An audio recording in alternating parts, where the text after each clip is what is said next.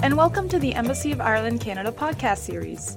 This year is the 75th anniversary of the Universal Declaration of Human Rights, a landmark achievement by the United Nations, meeting in the wake of World War II.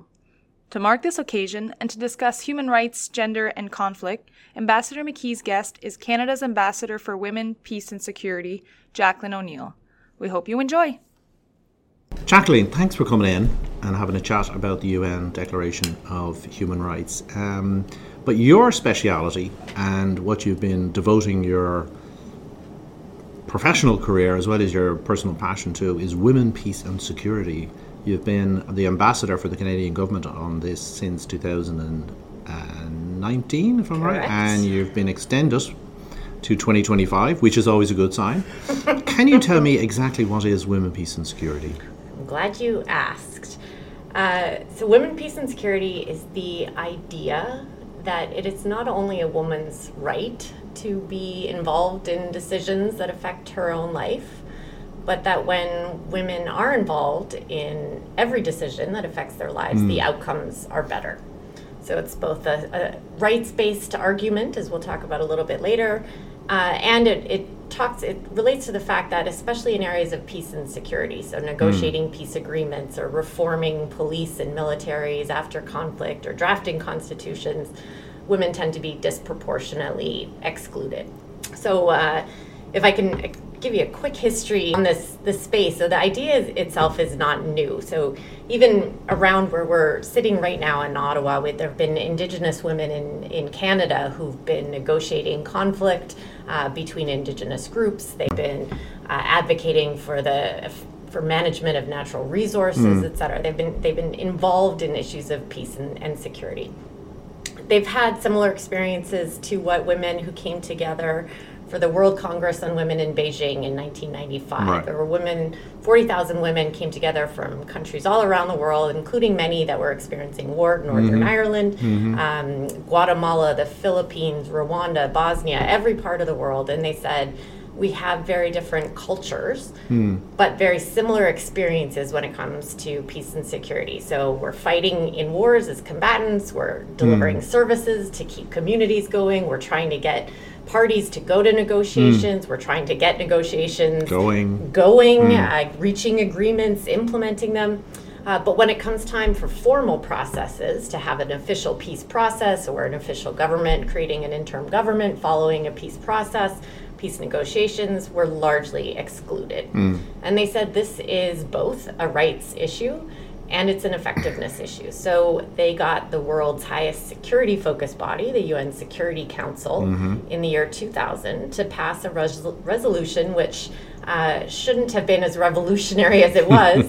uh, but the revolution or the resolution said for the first time that women are not only victims of conflict, but they're powerful agents of change who should be included in every aspect of peace and security. Right. So since then, there have been nine additional resolutions at the UN. Countries have created the, their own national strategies. Uh, both Ireland and Yeah. Canada have, have really developed areas of work around it. Uh, but it's the, it's essentially the idea that women belong in these conversations. So that's the famous uh, UN Resolution 1325, and a number of countries signed up. And over the last 20 years, I think we've got an awful lot more countries signed up. So it's been going Yeah, so good from a, that point a of view. Security Council resolution, so it's uh, technically binding on all member Yeah. states of the UN. Uh, a few years after it was passed, the Secretary General of the UN said, "Well, it's it's good that we have this in principle. We need to bring this to life uh, in different parts of the world." So uh, they proposed that countries create national action plans on Right. peace, and security. Uh, so uh, Canada, for example, we created our first in 2011. Mm-hmm. At the time, there were about 23 other countries that had these plans. Mm-hmm. Now there are around 107, 108, including Ireland. And Yeah, actually, it was one of the things when I when I set up the uh, conflict resolution unit. It was one of the things we focused on trying to achieve. So we began that process of our first national action plan, and we're now on our third. And I think you're beginning your third. we're about to launch our third. Yeah. So what kind? What kind of? Uh, where's your focus on this? I mean, how do you how do you affect change? I mean, what, what are who are your stakeholders? Where, do you, where what's the most most effective thing you can do? So a few different, a few different things. So in terms of stakeholders, for a plan, it's actually government officials. It's it's us Right. who implements it, right? So we have to design it with civil society and in coordination with women uh, and women-led groups in Canada and around the world who tell us what they think is most needed. Uh, and then we have to write this plan for changes that we need internally, both our actions and our composition, et cetera. Uh, the most the most significant thing I think that we can do is build this into the DNA of our organization. So as Global Affairs Canada is doing the conflict analysis and looking at risk factors and what areas of the world are most likely to to see violence in the in the coming year, in the coming two years.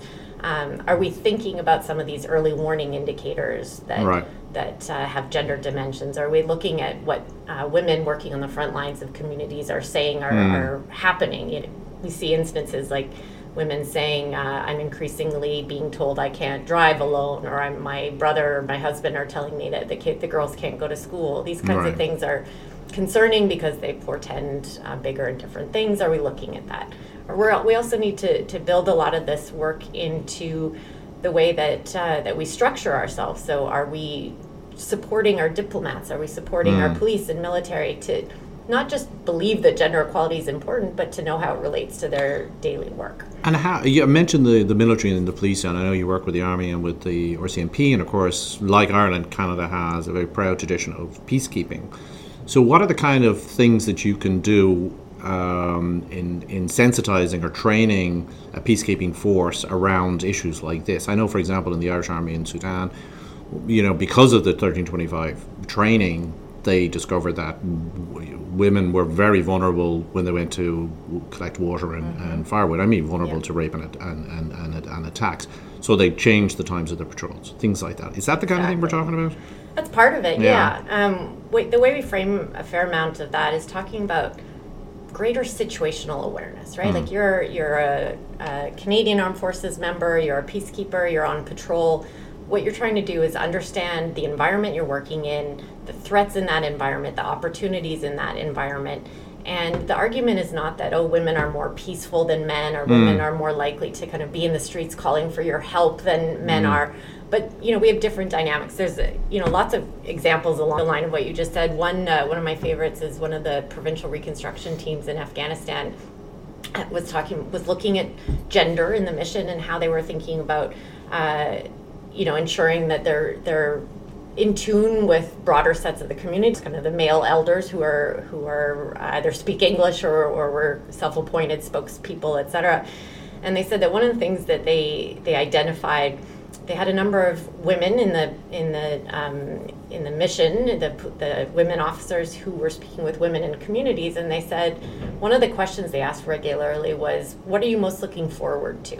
So Yeah. not like where are the spies, where are the traps, who's selling out who, but what are you most looking forward to? And one of the things that they heard consistently was they were looking forward to a wedding that was coming two weeks from Right. now, which was going to be a huge wedding. Literally hundreds of cars driving into the region, driving through where there would be checkpoints, et cetera. And, the, and they were able to pass that information on, something that seems so innocuous, But, but it means hundreds of cars coming into the community uh, and not something you want to get sprung on you uh, when you're manning an outpost uh, um, in an environment that's already tense. and sometimes that can be hard to measure where you avoided conflict. I mean, the, the conflict that happens, you kind of, it's on the radar and it's happened, but the stuff that you've managed to head off at the pass is kind of interesting. Well, On- and if, if Yeah, I can. I mean, that's one of the, the biggest challenges I think of, of a lot of people taking this work very seriously is that you look at the composition of peace negotiations, for example. Yeah. The majority of the people around the table are the ones who've taken up arms, Yeah. who present the greatest threats, who have, you know, realized the biggest uh, threat to the existence of the other group. You're not necessarily including those who've been working for peace or Yeah. who have been not uh, taking a violent approach. And so, you know, you've, you've hit the nail on the head in, in many ways. Of um, we also have to recognize the, both the prevention that that various different groups do, but also whatever what systems have we created that incentivize people taking dramatic action in Yeah. order to get to a decision making Yeah. table. Now, you're a very uh, passionate advocate for the inclusion of women in peace negotiations. And I remember after um, uh, 1325 was passed, I remember one of the, uh, I think it was Bronagh Hinds, who was part of the Women's Coalition, who were involved in the negotiation of the Good Friday Agreement. She said, Oh my God, she said, I wish we had 1325 on the table when we were negotiating the Good Friday Agreement. If we'd had that, we could have put it in, but. Uh, but nonetheless, they were very effective participants in the negotiations, and they, they achieved what you talk about, which is include, making sure everybody's included in the negotiations, and particularly the outcome, that no issue was small enough to to, to ignore. That there, there were a range of um, a range of views that if it was just left to the kind of the protagonists of the conflict, it would have been a much lesser agreement. Um, but could you expand a bit on, on why it's so important that women are involved in a, in a peace negotiation, and also um, the degree to which that has been a success? Because it's it's been kind of up and down a bit in terms of the number of agreements in which women are participants. Yeah. And, and I was reading that in the Secretary General's very thorough report on, on 3025, which came out recently. Sure. I, would love to go back to the example of Northern Ireland. So, um, so big picture what what we've studied over years the fact that when there is a significant representation of women at peace talks and i emphasize significant because right. we're not just saying oh you can throw a woman on Token, this term and yeah, bring yeah, your sister yeah. here and, and that, therefore they'll change everything um, but when there's real meaningful representation a couple things happen one, the content of what is being discussed is different, as mm. you hmm. just referenced. So uh, we've documented, and globally people have documented, that the issues being discussed are broadened. And often they go to issues that tend to be the root cause of the conflicts in the first place, right. or deeply related to them. So it's less about sort of who gets which ministry and where the border exactly is placed Northern Ireland being a prime example of women raising the issue of integrated education. So, from the very youngest stages, what blueprint are we laying in people's minds about mm-hmm. their, their neighbor, their fellow citizen, et cetera? Um, so that was something you know we saw in, in Guatemala. Women were the ones who raised police power, the abuses right. of police power, and, and mm. civilian oversight of the police. Uh, Darfur, women talked about food security, water, access yeah. to water, as you just referenced, women mm. being primary responsible, primarily responsible for collecting water. So I emphasize this because it's not an issue of we need women there to talk about rape during war, to talk about women's rights generally, but they raise a broader set, set. of issues. And you were in Colombia recently as well, exactly, yeah, and, and, Colombia is a great example both of substance. If they women have also you know, we also know that they affect the process, tone, the, the, the way it's it's gone. So Colombia is a great example.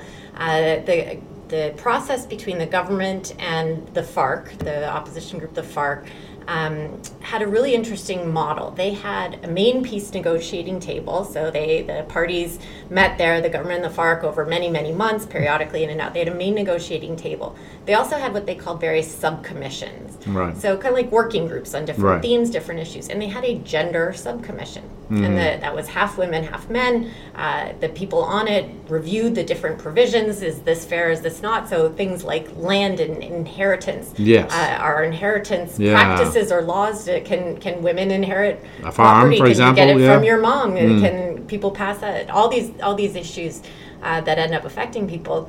And they also, because there was a, a gender subcommission, they had advocated to hear direct testimony from victims of the conflict. So, because of them, it was the first documented time in any peace process where the two protagonists, as you noted, um, sat at a table and they heard directly from testimony from victims who'd been victims of both sides, right? Know, yeah, violence yeah. on both sides, and had to sit with the impact of that work. And so it, it brought a very different, as they report, uh, dynamic to, to it. So yeah, yeah, and, and Colombia in its current uh, current round of negotiations with the ELN, hmm. uh, women and men are about 50-50 representation. So yeah, yeah so we're, we're learning, but yeah. as you said, we're not uh, the numbers actually of UN led uh, negotiations or mediation, the representation of women is actually decreasing. Yeah, yeah, that's yeah. I mean, it's kind of, I mean, it's sobering from that point of view. Uh, I remember talking to a young colleague of mine. Actually, it was a discussion we organised for Brigid's Day last year. Um, Brigid's Day, as you know, is kind of entered the Irish calendar now as uh, 1st of February as a day to celebrate women and their empowerment and talent and contribution. But we had a discussion around 1325 with Sally Armstrong and my colleague from New York, and she said, I'm not sure that 1325 would pass. Yeah. 20 years later. She yeah. said, it, it, what would, it, would that surprise you to hear a comment like that? I've heard it many times before. Right. It's actually I, I wouldn't want to risk it. I guess Right. the bottom Yeah, line. So yeah. you know, just to, if I can just step back and to see what how this is changing globally. So big picture, we're seeing an increase in authoritarianism Right. everywhere, right? We're seeing rollbacks in democracy. We're seeing some people call it an epidemic of coups. Yeah. Uh, we're seeing an anti-democratic behavior that is shrinking space for civil society voices, for community voices, for non-traditional actors to, to Right. be influencing governance. Um, so that it's within that context. We're also seeing a really deliberate and organized resistance to Yes. women's rights movements, um, and that's appearing in a whole bunch of different ways. I think I, I kind of have a, a theory that a, a lot of this stuff happened in the year 2000 and around because I don't think that many people felt truly threatened by it. It was sort of like this is important and women should be doing this, but you know, as long as it doesn't really affect our Right. power structures Right. internally, then Yeah. But now it's because it's gained traction that its, very success has been made it a target and, and threatening. And I think we see a lot of it. It goes hand in hand with the increase in authoritarianism, where uh, I think we see a lot of kind of strong men, for the most part, Yeah, overwhelmingly yeah, most yeah. part governments. Uh, who don't want to be held accountable by their own people? Right. They don't. It's not the UN they're worried about. It's not even sanctions, et cetera. They're they they're resistant to open up uh, Right. to be more transparent, less corrupt, have more eyes on what they're doing, and ultimately share power. Right. So would we get 1325 again? I don't know, but Hmm. the, the the savviest advocates around the UN and other other groups are saying we're not going to try. Yeah. So we're at a funny moment where, uh, equally, uh, and Sally Armstrong was very strong on this, that, that things have got better over the last 20, 25. They're definitely better, but as you say, the dynamic is, it creates its own kind of resistance. Yeah. So I suppose the message is to push on through. There's, I see no other way. Yeah, yeah, yeah. you know, yeah. and, and some people have uh, have talked to I've talked to a range of people who, who worked on big social movements as well, and they said that the biggest challenges come before your biggest breakthroughs. Yeah, yeah. And I think that's the hope we have to have, and we also have, we just have to be strategic. I mean, the, the adversaries of this work are well funded, they're organized, Hmm. they're and not- just to give examples, you know. Um, Russia has has very much uh, recognized that there are some divides within traditional alliances Hmm. on things uh, related to sexual rights and reproductive health, Right. on various other issues. It's in their interest to have these alliances divided, and so they're being provocative in trying to, to force discussion, force Yes. language, force resolution, um, force different speakers to, to brief other groups, etc. So we have to be thoughtful too, and not, not let ourselves be become pawns of a of a bigger uh, power game uh, that's being played. Um, so there, you know, there is a lot of process. There's also huge regression. I mean, think of Afghanistan. The, Oh, yeah. the, Yeah, the yeah. epic scale of The Taliban of- and- yeah, the, yeah, the way that yeah. uh, you know there there was massive progress and a major reminder that progress is not linear and we can't count on it being. And so, while hopefully the the range of Afghan women who continue to advocate for their own rights will prevail over the longer term. I mean, this is a massive, massive boomerang, and and we see that. We see epic or uh, shades of that in other places, and we just have to be extremely vi- vigilant, vigilant about on it. it. Yeah. Now, when you when when you kind of um, when you're promoting 1325 on women, peace, and security, how conscious of are, are you of the, the, the kind of the, the overall human rights approach, as has been set out effectively in in, in the UN uh, Declaration formulated back in, in 1948? But how conscious are you that you're taking a rights-based approach, that it's it's not just a gendered issue, that this is actually part of a of a whole in a way, a movement or a value system, Yeah. um, which, as you say, feels under threat, or at least its universal application feels under threat in Yeah. the age that we live in. I'm s- super conscious of it. Yeah. in Canada, uh, very much, we're, we're very deliberate about naming that because, Yeah. and, and I was talking to a colleague the other day uh, about women in peacekeeping. And we were talking about these big conferences that happen, peacekeeping ministerials Mm. and other. And the conversation related to women in peacekeeping, often if you go to these big events, they start with speeches about the value of having women peacekeepers. And they go right to hmm. women see you know understand community dynamics differently. They bring this kind of information. They build trust in communities etc that's fine. We also don't want to create this idea that women have to have added value to be able to serve. Right. So the question should be first of all, do they have a right to serve? Does Right. the institution have a right to reduce any barriers to their participation? And secondly, can they serve? Can they compete? So the, the Right. conversations a lot are, are not um, do women have a right to or not? And what is the obligation of the institution if we agree that people have a right to at least compete for the jobs? Right. Um, but they often go to this, sometimes people say this operational effectiveness argument. My life goal is to redefine operational effectiveness. We need mixed uh, Yeah. gender groups. We, we all work better when we have a broad range of types of thinking and decision making, et cetera. Um, but we're really conscious about you'll you'll see if you kind of look carefully at all of our documentation. We'll always make sure to say uh, we recognize that it's women's right to be able to compete to serve, to be involved in the decision, and it makes the process better, the outcomes more enduring, the mission more successful, et cetera. And I think that that really relates back to this framework. That Yeah. we don't want we- have to be really careful to make sure that women don't have to prove themselves as being more, better, above in order to realize their rights. So they fundamentally, it's about equality. And- Absolutely. And, not gender per se. It's a equality of opportunity and, Opportunity. and the fact that we have blind spots we have barriers that some of them are intentional and some of them are just because people hadn't thought about the fact that you know women would need different equipment and Yeah, so exactly. Yeah, but I mean, I, I, I, it always struck me, and certainly in Northern Ireland, it struck me that the conflict that had gone on for basically thirty years had, in a way, preserved older gendered attitudes, um, and I found that in the south we had moved on.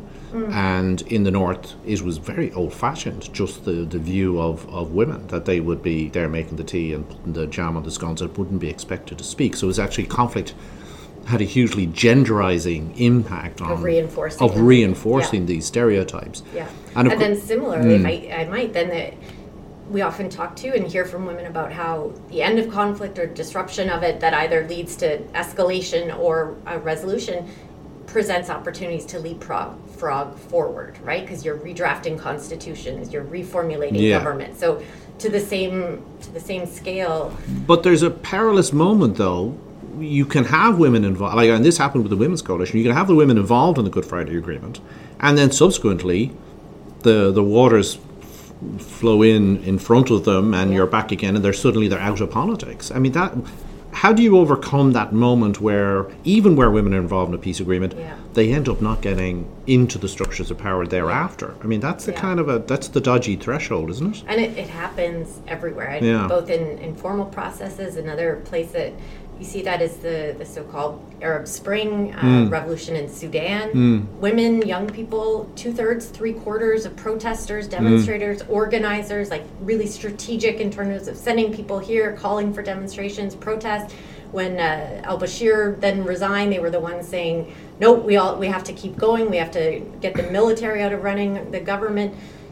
But then informal processes start, and even when they're literally the ones, the majority of the people leading it, uh, they're not around the table. And, and so, why is that, and, and how do we get around that? There's a few things. Um, one, quotas. You know, people, yeah. North Americans tend to be allergic to quotas and, Yeah. and hate the term and hate the word. Um, if you vis- see it as a temporary way to fix uh, injustices and- and yeah, yeah, historic yeah. imbalances. Uh, so when we actually name this is important. So that that's one thing. The other thing is that many women in, who've been in those circumstances say politics is such a misogynistic space that I don't want to be in it longer. term." Right. Yes. Mm-hmm. So first of all, it takes a ton of money, which I don't have as much, nearly as much access to. I get um, targeted and harassed, and increasingly, you know, the, the online violence that women face Yeah, and the, the yeah. threats and the harassment that they experience is dramatic. Uh, but I, you know, you, you know very well, Yeah. Monica McWilliams and others talked about the, Oh, yeah. the harassment that they received. Prime Minister uh, Ardern from New Zealand, I mean, hounded out on social media. And so women are saying, "Do it." You know, I, I don't want to be in that space because uh, I, you know, I still also have a lot of other responsibilities, and this is not something that I see as, as a place where I can be as effective. So yeah, yeah. it, that that window, that place uh, where things can kind of go either way, is, is a huge area, and, and you see also when you know when there's a vacuum of power, there are a lot of forces that come in to fill that vacuum. And I'm looking to Sudan, for example. Uh, you see a lot of uh, the private sector, foreign governments, others who will come in and say and move very quickly uh, in closed door conversations in ways that exclude women, and then that kind of amplifies. So. Now, a have to be good. attentive to it. I mean, this brings us to a, quite a, an important part of women, peace, and security, which is the empowerment of women um, and their participation and their promotion. Because uh, I was amused because it, it struck me as so uh, as, as so um, so true that women often won't speak in a public arena unless they know what they're talking about. And this is not something that affects men, who are quite happy to stand up and chance their arm. But do you come across that a lot where you have, you know, very talented women who are, you know, just on the should be leaders and they just haven't got the encouragement and that's part of what your mandate is is and, and how do you do that? How do you Yeah. how do you encourage them to step forward in the face of the kind of misogynistic Yeah. onslaught that they can face, Yeah. you know? I mean, you started with the word empowerment, and that's a word that uh, there's a lot of discussion around Right. in this space, in part because um, you'll see a lot of language, and, and this isn't what you used, but around like women need to be given a voice, etc. Hmm. Right now, there's my. I'd rather focus on we actually need to be listening to them. So Right. it's not that that I anyone can give you the voice. Everybody has a voice. It's how are we listening to it. Part of part of how we have to think about that, I think, is that first of all, women are behaving rationally. They often Right. are punished, quote unquote, Yeah. for speaking out, um, especially women of color. I mean, this is something that we realize. Remember the whole lean in movement, Yeah, uh, Sheryl yeah. Sandberg, and wanting women to, uh, you know, speak up, ask for what Sharp you want, elbows, cetera. all that. Yeah, yeah, exactly. yeah. You know, white women like myself tend to actually have success with that strategy. Right. When um, racialized women in Canada tend to ask for promotion or assert what they want, they tend to, to be punished for it. They're Yeah. viewed as aggressive and entitled and not deserving, etc. So we have to, I think, recognize there's a rash, there's rationality behind that behavior. yeah. Um, the other thing, and this is a, a big thing I think we all will be well served from, is actually really redefining leadership. Right. So these toxic versions of, of leadership where a leader is directive, doesn't listen, is decisive at all times, um, you know, shows no emotion, does Yeah. not recognize people's Yeah. humanity. It doesn't serve men and it doesn't serve women. Well, it's not true of men. I mean, men are incredibly emotional, and uh, but it's seen as like, you know, pride or fire or you know, vigor or something. But yes, it is actually emotion. Yeah. I mean, Anger is an emotion. anger is an emotion, Yeah. and very often it's an uncontrolled emotion. So Yeah. this idea that men are not emotional is actually nonsense. Absolutely. And, yeah. Well, yeah. I mean, war. What what's Well, more what is that? It's than, completely irrational. than trying yeah. to kill someone else Yeah, because yeah. you want your way. I mean, it's so so that you know, and I've worked with so many women in, in communities. I'm thinking about South Sudan when um, after the referendum between uh, North and South, and South decided to become a country, and when we're talking about uh, running for office, and we're going to have elections, and so many women were saying, "I'm just not qualified. I'm just Hmm. not qualified." So, for, what makes you qualified to be a, a member of parliament? You know, and I'd say, do you have do you, do you feel like you're connected to your community? Yeah. Well, yeah. Do you understand what most people's top concerns are? Yeah. Do you have a vision for how you want things to be different? Yeah. It's not that you know parliamentary procedure. Yeah, yeah. I mean, who cares? Yeah, yeah. Uh, you'll learn that, and Yeah. everybody will learn it. And one of the traps I we also see every once in a while is when there's a new parliament formed, et cetera. We'll have countries or groups he'll say, and then we're going to do training for the women, women members of part, the new women, new members of parliament, and we're always saying, well, what about the men? Men, Like, yeah, exactly, we, yeah. we can't just assume everybody who shows up in a job is Yeah. exceptionally qualified, but to some degree, many women do have that assumption too. Yeah. So. Um, I mean, is it the case meet in the that yeah, is it the case that you, you really can't make much progress on gender unless you bring men along on the journey too? Hundred percent, hundred percent. And that's a tough one, isn't it? It sure is. Yeah, and and I mean, I, I'd love to hear more from you about this, about what you think we can do better, differently, what resonates with you. We want to not not we don't want to stop talking about women, but we also want men to see this as a shared struggle. Well, yeah, no, it's really interesting because I remember there was a journalist many, many years ago, and, and she dressed up as a man in, I think, London, somewhere in England, and spent the day as a man or a day or two.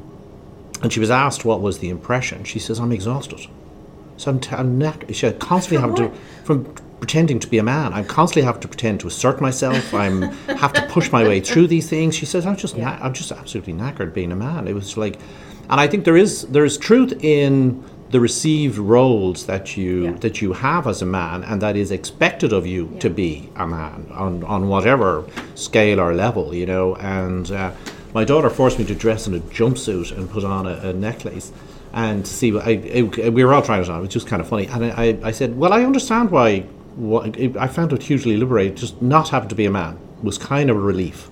It was. I, it's weird, and and it doesn't come natural. You learn it, and Yeah. you learn it in a very Western way, um, and it's. I think in in many ways it's a clash of civilizations because, um, and again, the long hand of history, Roman Empire, very macho, focused on death and the military and death and honor and, and conquest and, and eradication. I mean, the Romans eradicated societies. They didn't incorporate them. They eradicated Celtic Gaul. They eradicated Celtic Britain. They didn't come to Ireland. Um, but then you have empires, both in France and Britain, that emerge from the Roman Empire, create a reflection of themselves in North America. So both Canada and the United States are effectively part, a continuum from this very male, macho condition, you know, and the Victorians carried it on with this whole idea of manliness. You know, manliness. And they talked about it because they felt they were under threat because machines were displacing them and so on.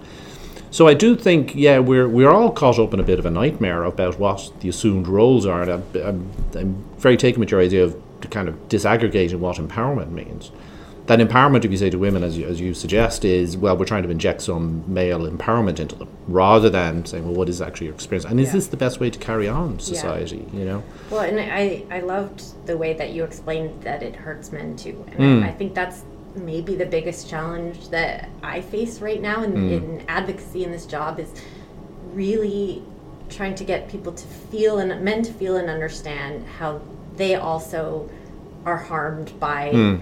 very narrow notions of masculinity Mm. and not to say that things aren't good that you know it's very complex and people Yeah. have to be in the exact right mindset to receive that kind of message um, but to, to come from a place where you can actually identify what, what is it that you really want to do? What are you best skilled at doing? Is it there's a, a colleague of, uh, i've heard speak from the us military and she said i think first about the fact that we've kind of artificially sorted people for so long you know you're a woman you're probably going to go into medical services. You're a man you're going to we're going to assume you want to be in this combat role et cetera. Yeah, yeah. and what we've what we've lost from doing that um, and it's really really hard to convey not just that people are better off when there's greater equality we know this from you know when there's better childcare yeah, it serves men in the organization as well. When there's greater flexibility of working schedule especially with younger people joining the workforce Yeah. um, younger people in workforces already the, the steps that we take generally uh, in support of what women have been asking for for a long time Yeah. do tend to benefit men. That's one part but there's also the kind of the more fundamental part of how are you actually harmed yeah, as a society and as an as and individuals as well when when your your future is is prescribed by your gender in a way that doesn't necessarily that that causes you to have to perform in, in ways that may not be Yeah, and I think it has very real effects. I mean, we have in Ireland very high suicide rate amongst mm. effect, mostly young men who presume who are feel the pressure of all of this. One of the other things I wanted to talk to you about in this context is social media because I think a lot of young people feel hugely use that word again empowered by social media, but also intimidated by it. And um, you, you know, where has has the social media revolution has it been empowering for rights or disempowering? I mean, some people have said to me, well, you have these informal networks within civil society amongst women that have been empowered by social media. They can contact each other, they can network, and they do virtual media. So that's been empowering in one way. And in another way, it's empowered very toxic forces in our Yeah. society. Where do you think the ba- I mean, we obviously can't get rid of social media or technology, Yeah. but where is where's the balance to be struck when it comes to rights and, and the impact of social media and technology on it? Well, in terms of your question about you know the has it been better or worse, like what has Yeah. the impact been? Um, I, I was one of the people who really had great hope that it would be a, a big equalizer, right? Right. Like we could all. Uh, you know, it'd be a space where force and, and might, physical might, Yeah. was not the determinant of access to a uh, a space. Uh, recognizing that women tend to be have less mobility than men, so they're Mm. in the home more often. So this was like a way to participate in the public square in, Yeah. in a different way. we haven't seen that turn out uh, to the same to the degree that many of us, including me, really hoped it would. So. Yeah.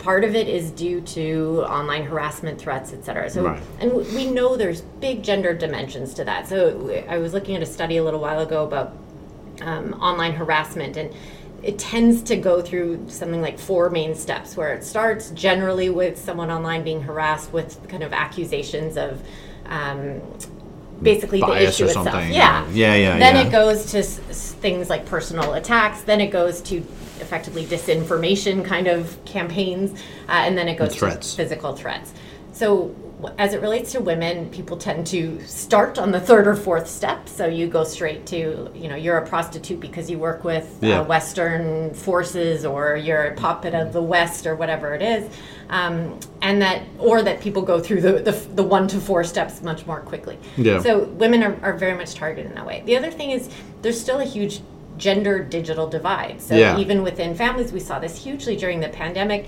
many families have one home computer kids would be at home studying so we, we saw this documented that in most parts of the world, a husband would have that primary access to the internet, the phone, the computer. Then it would be the kids. Then it would be the woman. She's, Um, she gets it at midnight. Exactly, and and, Yeah. and access to cell phones. Women still have dramatically less access to cell Okay. phones, cell phone minutes, power to charge it, et etc. Mm. So mm. there are these things that then compound as well, and the inequality increases. So that's a big thing, I think, as it relates to the, Right. the leveling power of, of social media. There's mm. both very specific issues on access and then there's the the tone and the space of the discourse and i can't i, I truly couldn't imagine being a woman politician right now in any country of the world we, we had our governor general i don't know if you saw a few days ago um, she's done she's been doing a lot of work and a lot of awareness raising about the sheer hate speech that she receives through their Twitter account, through the Mm. Governor General's Twitter account. And that she says she gets it, um, you know, slander and, and speech because she's a woman, Yeah. because she's indigenous, Yeah. and because she's older. She said, I get a lot of like, you know, I won't even repeat the, the awful terms that people Yeah, use, and this is yeah. our Governor General. Uh, so it's it's really a, a, a tough time for men too, but the, Yeah, the yeah. attacks on women are certainly pronounced. Yeah, again, it's one of those kind of surprising things of how resilient misogyny is, and and how you kind of head it off at the pass, and and it it seems to me it can never be too early to start teaching children about you know Yeah. the misogyny is a default unless you kind of Yeah. actively counter it. You know. And as we see, some of the best campaigns against domestic violence are the ones that where there are other men's voices saying, you know, real men don't beat their wives, Yeah. real men don't behave this way, the coolest yeah. among us don't do this. do this, yeah, yeah, Um, yeah. And that's the type of, of movement that we need on all kinds of things, including women in decision making, and, and more men saying, I'm, I'm not going to be on in a meeting that is all men to talk about a broad range of issues and not just again just not just adding one makes the difference but what are we missing from this table and I, I, it's not good for us Well, exactly, yeah. Now, in terms of the UN declaration and so on, it came uh, out of a certain moment in history, 1948. Um, we'd been through the most destructive uh, period, uh, not just World War One, but repeated very soon with World War Two, the Holocaust. Um, you had, uh, I mean, horrible crimes, massive destruction, uh, tens of millions of people killed and you had nuclear bombs exploded in, in populated cities and so on. But out of this uh, dreadful scenario, um, you had the UN created and uh, Bretton Woods Agreement and so on. But then we do have the declaration itself. I mean, it, it has the mark of its time. It doesn't really refer to gender. It turns it talks about family being the unit. Um, it's got kind of quaint notions about privacy, which frankly is under a lot of strain at the moment. But how well do you think it's it's aged? pretty well Yeah. i think in terms of what it calls for i mean it, it gives you know there shall not be discrimination based on and then it's a, it's a range of factors um, you know sex being one of them uh, it doesn't as you said it doesn't reference gender in that way. But if you also want to the spirit of it is quite clear. It's Yeah. that, you know every human regardless of where they were born what culture they're born into what religion what, what body they live they inhabit uh, is is entitled to the same rights and dignity. And i think that the languages, as you said, it, it wouldn't be uh, it wouldn't be the language necessarily achieved today. But I don't think I think if you read it, it also it, it doesn't read as irrelevant to me. Yeah, no, sadly, it reads very relevantly when it talks about the dignity of the human person and Yeah. the right to fair elections Yeah. and representative Yeah. government and privacy and property and, and dignity and so on, and an income and a roof over your head. So, from that point of view, I think, yeah, it does speak to a, a lot of universal kind of truths. But we live in, at the moment, in very difficult circumstances. I mean, I think it's taken a turn that we, we never expected between Gaza and Ukraine, and, and just a general sense of a age of uncertainty and anxiety. So, and you've worked in a lot of different organizations, the Canadian government, NATO, UN, and so on. I mean, if you had your your kind of um, your wish list of how can we best promote those fundamental ideals that are in the UN Declaration, what are the practical things that need to be done to push through? Which, which you know, let's let's say it's a temporary kind of reversion to more um, uh, to, to, more older forms of uh, of politics and war and so on to push through. What are the kind of things that, that really need to be done? The older I get, the more I'm convinced we have to start in schools with kids at a very, very young age. Um, you know, I used to think, well, we have to we have to make sure that people in university who are studying conflict and governance and political science and economics, et cetera, we need to make sure they're thinking about gender and the ways that Yeah. women and men and and uh, sexuality impacts all kinds of things, et cetera, et cetera. And the more years I do this, the more I think we need to go to preschools and Yeah. and, and talk about the blueprints that are being laid in, in people's minds. I mean, the, the, the family really is your first, uh, the first place that many people understand power dynamics, right? Yeah, And yeah, making sure people are understanding if there's force, physical force is, is an element of your family. What does that, how does that imprint you in the Right. Longer term? Um, what are we actually teaching people about inherent rights and dignity of all? Hmm. You know, we, we have to, I think, go further and further, Yeah. I guess, up the, the life cycle as the well. life Yeah. cycle to uh, to really get kids thinking about this work Right. um, and this these issues. Uh, another thing, if I if I had this this wish list, this magic wand, um, would be a whole lot more collaboration between the global north and the global south Right. because there's a lot of uh, disinformation out in the world right now. The idea that uh, that human rights are a Western driven concept, or that even gender equality is something that is Right. kind of created by the West or the global North and being imposed on the rest. And it's just simply, first of all, it's untrue. Yeah. As I mentioned, there's there's women in different communities. It comes back to leadership looks different Yeah. in different places. Maybe they haven't formed city councils with a mayor that is, you know, that that has 50% women on Mm-hmm. on the council, but there are women who play very significant influential role. So really unpacking power in, a- in a different way Yeah. um, and recognizing I, I was I've been doing a bit of uh, prep ahead of this time of the 75th anniversary of the Declaration, uh, the UN Declaration, and and learning what I didn't know before. You know, we always associate Eleanor Roosevelt with. Uh, with the Declaration, and, and of course, uh, she was a, a huge champion of it. But there were delegates from women delegates from India, from the Right. Dominican Republic, from Pakistan, who did things like saying, um, you know, what's the line? Instead of all men are born free and equal, the the Declaration now says all human beings, are born free Yeah, and equal. yeah. That was not a American-driven Yeah. change of language. Uh, so a big thing I think we need to to do is deprogram many many of our minds uh, from thinking that this is a Western or global North issue, and really recognizing what both leadership, what what influence, what power, uh, what more equal forms of power distribution can look like in different contexts, and recognizing and really appreciating the history that ex- that actually exists in different places. I, I don't know about you, but I, I feel a lot of the the history that I've read has I, I would say women have been written out of it, but I don't think they were ever really written into it um, in many. Well, I think they're actively written out of it. I mean, yeah, we're, we're doing this project, 50 Irish Lives in Canada, and we're, we're scrambling around trying to find women to profile. Because if they achieve things, it's either anonymously refer, referred to, Um, and uh, yeah, no, absolutely, women have been have been written out of the story, you know, Yeah. and it, and it takes an active effort Yeah. to kind of put them in there, you know, um, and uh, yeah, they're they're they're invisible in history. Yeah. And therefore, when you when you have a daughter, and and I have two daughters, where are the examples? They don't come across them, you know. And yet they were there, right? Well, it was half the population, and, and um, you know, and, and so we, we find, for example, that uh, women religious um, were hugely powerful because it was one of the few places where women could actually become seriously serious leaders with power and management requirements and money and property. Uh, Mother Teresa uh, Dease came over from Farnham and set up the Loretto schools in, in Canada, for example. Um, quite a number of them to educate women and, and, and young boys, uh, girls and boys. Um, but she was a huge power broker because she was, you know, running a major organization. And the religious did f- facilitate women in a way that um, uh, had been impossible.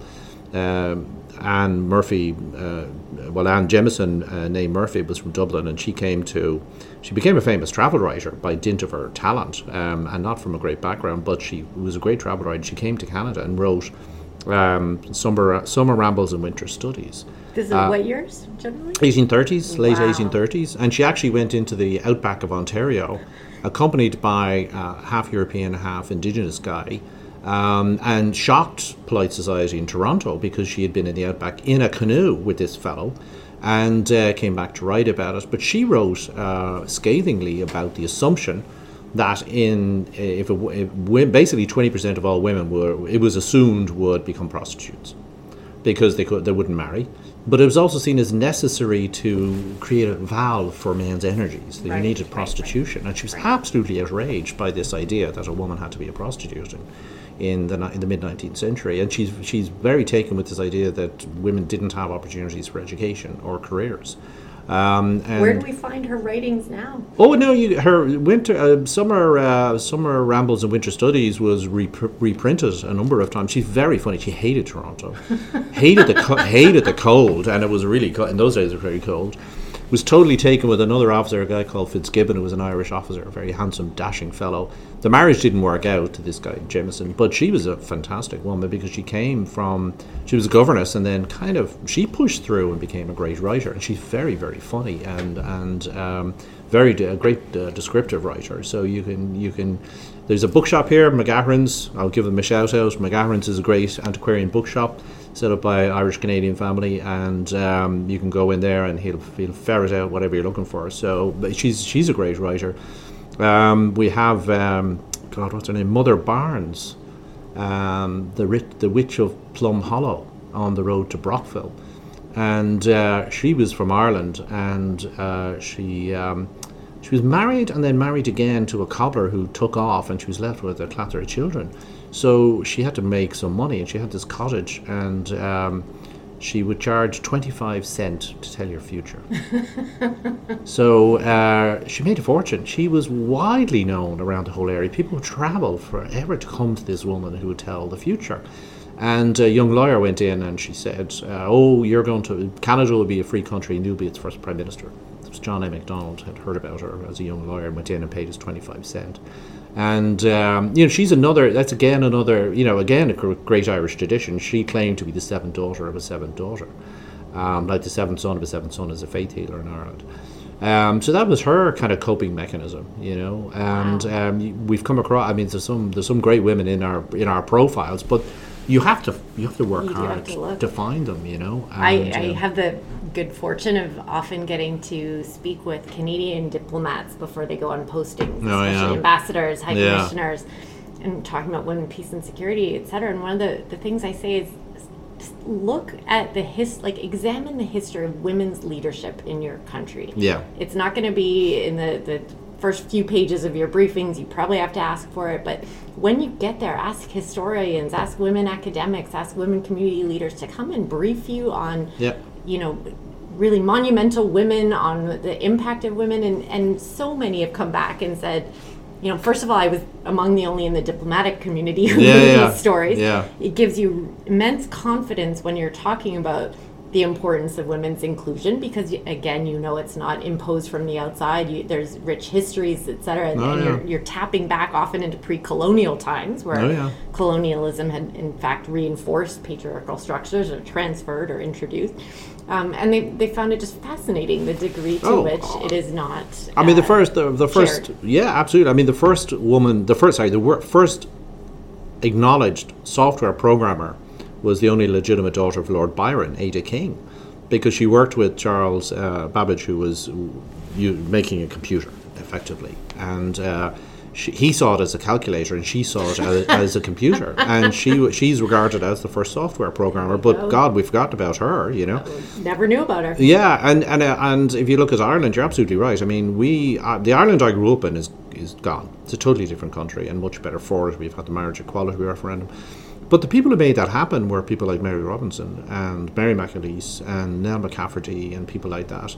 Um, women who said that's enough is enough, you know. And on contraception, for example, where contraception was banned in Ireland, what did they do? They all took the took the, the bus up and the train up to Belfast and bought condoms and brought them back hundreds of them. And of course, at the at the customs post, they said they're, they're for our personal use, and they would have a thousand in a in a in a. In a but there was a way of defying and and breaking Yeah. through. And Mary Robinson, of course, and I think she was to go back. She was in, in Beijing at that famous she was at that famous exactly. meeting um, where women women pieces of security Yeah. began. Mary, Mary Robinson was there, and she was, you know, uh, sh- she broke through. I mean, she was the first.